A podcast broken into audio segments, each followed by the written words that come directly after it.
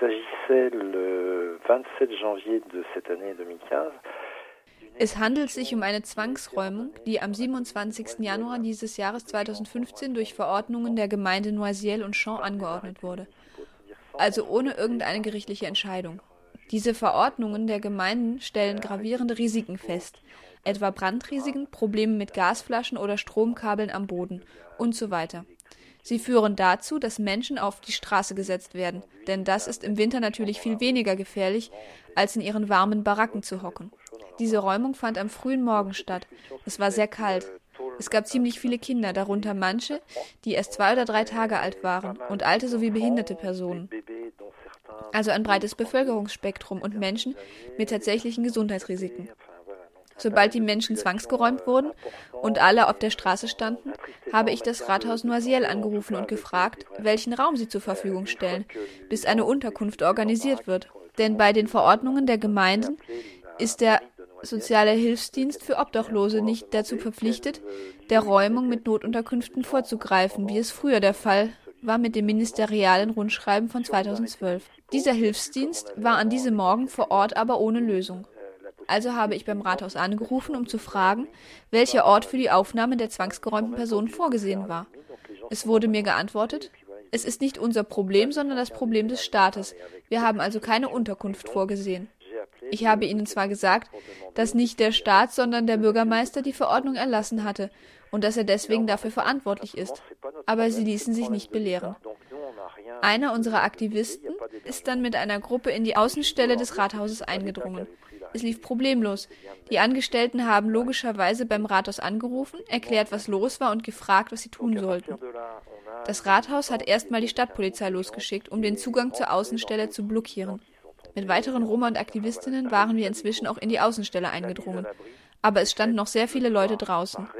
Weil die Polizei niemanden herein oder heraus ließ, kam es zu einer Drängelei, damit einige Menschen herein oder hinauskommen konnten. Bei dieser Drängelei bin ich gefallen, sowie ein oder mehrere Stadtpolizistinnen, weitere Aktivistinnen und Roma. Schließlich wurde am Abend eine Notunterkunft durch den Präfekten des Departements Seine-et-Marne organisiert der gegen den Willen des Bürgermeisters eine Turnhalle requiriert hat.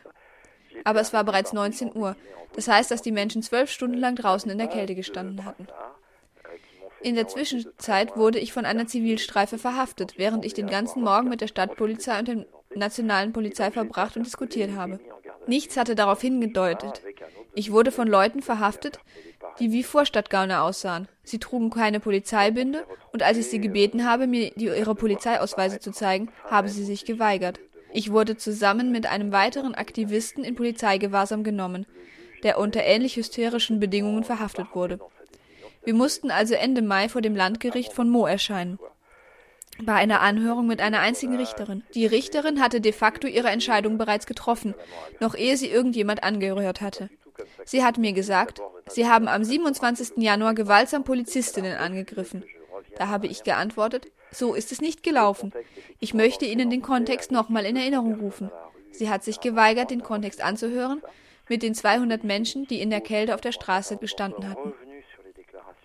Die Stadtpolizistinnen haben ihre eigenen Aussagen teilweise widerrufen. Einer sagte, ich hätte ihn vorsätzlich am Fußknöchel wehgetan, wobei er gar nichts hatte. Er hat seine Aussage widerrufen und gesagt, dass ich gefallen bin, dass es keine Absicht war und dass es jedem so passiert wäre. Also hatten wir natürlich eine Einstellung des Verfahrens erwartet. Doch wir wurden verurteilt, den Polizistinnen etwa 8000 Euro Strafgeld auszuzahlen, weil es sich um vorsätzliche Gewalt gegen Polizeibeamtinnen handele. Das Urteil wurde am 12. Juni gefällt. Wir hatten zehn Tage Zeit, um Berufung einzulegen. Das haben wir auch getan, weil wir der Meinung sind, dass es sich hier um ein Problem in der Justiz, der Polizei und bei den Politikerinnen handelt, bezüglich der Roma-Bevölkerung insgesamt und insbesondere der Menschen, die sie verteidigen und lediglich die Einhaltung der französischen Gesetze fordern. Wir fordern ja nicht viel, lediglich, dass das Recht eingehalten wird.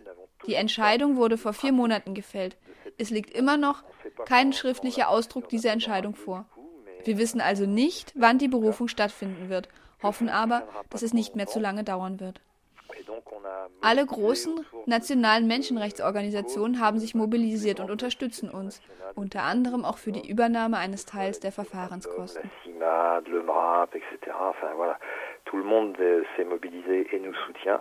Euh, y compris euh, pour prendre en charge une partie du coût de la procédure.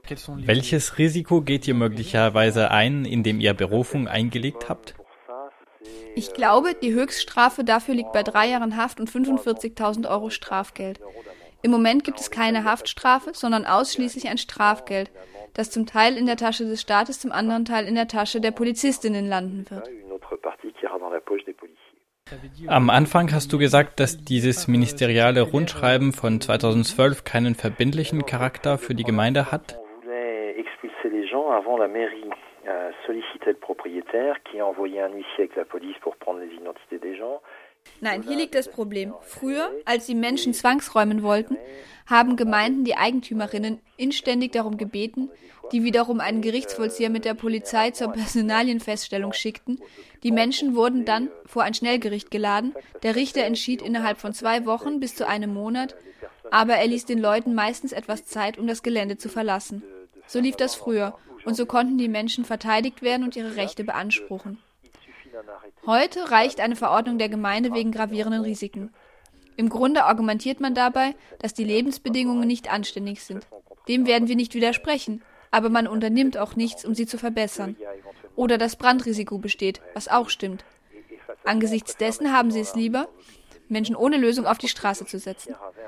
Das Gerichtsverfahren hatte auch einen Vorteil. Es löste de facto eine sogenannte Diagnose aus. Das heißt, dass Leute kamen, um die Namen, Identitäten, Herkunft und Familienzusammensetzung aufzuschreiben, also Statistiken, ohne weiteres. Vor allem aber wurde dadurch der soziale Hilfsdienst für Obdachlose dazu dienstverpflichtet, Unterkünfte für die Familien zu finden, die es beantragten. Aber mit diesen Verordnungen der Gemeinde stehen wir nun außerhalb des Aktionsradius des ministerialen Rundschreibens, das dazu verpflichtete. Also werden keine Diagnosen mehr durchgeführt. Und der Hilfsdienst kommt zwar noch, um zu schauen, ob Menschen eine Notunterkunft brauchen, aber er ist nicht mehr dazu verpflichtet und die Menschen haben keinen Vorrang. Mais il n'y a plus aucune obligation pour le faire. Et donc, euh, de toute façon, les gens ne sont plus non plus prioritaires pour être mis à l'abri sur ces euh, arrêtés municipaux. Wurde diese Möglichkeit der Verordnungen der Gemeinden vor kurzem eingeführt? Possibilité qui a été introduite récemment. C'est un truc qui est dans la loi française depuis euh, des années. Nein, es wurde nicht vor kurzem eingeführt. Das gibt es seit Jahren im französischen Gesetz. Aber es wurde zum ersten Mal nach den Gemeinderatswahlen im August oder September 2014 von der Stadt Bobigny benutzt, um ein Gelände zu räumen, bei dem die gerichtlichen Entscheidungen sie störten. Es ist eine Technik, bei der alle gerichtlichen Entscheidungen umgangen werden können, mit der Begründung, dass der Bürgermeister Polizeiamtsträger ist und für die öffentliche Sicherheit sorgen muss.